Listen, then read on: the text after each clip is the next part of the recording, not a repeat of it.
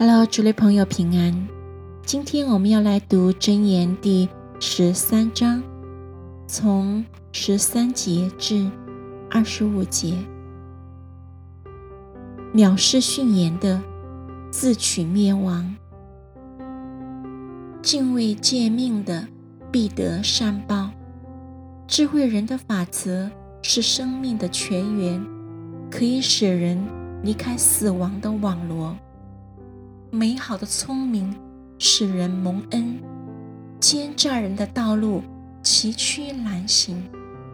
凡通达人都凭知识行事，愚昧人张扬自己的愚昧。奸恶的使者必陷在祸患里，忠信的使者乃医人的良药。弃绝管教的必致贫受辱。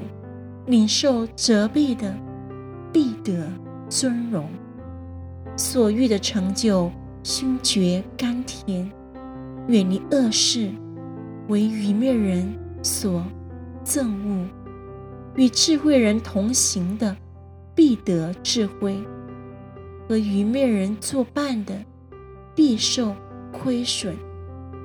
祸患追赶罪人，一人必得善报。善人给子孙遗留产业，罪人为一人积存资产。穷人耕种多得粮食，但因不义有消灭的。不忍用杖打儿子的，是恨恶的；疼爱儿子的，随时管教。一人吃得饱足，二人。杜甫，缺粮。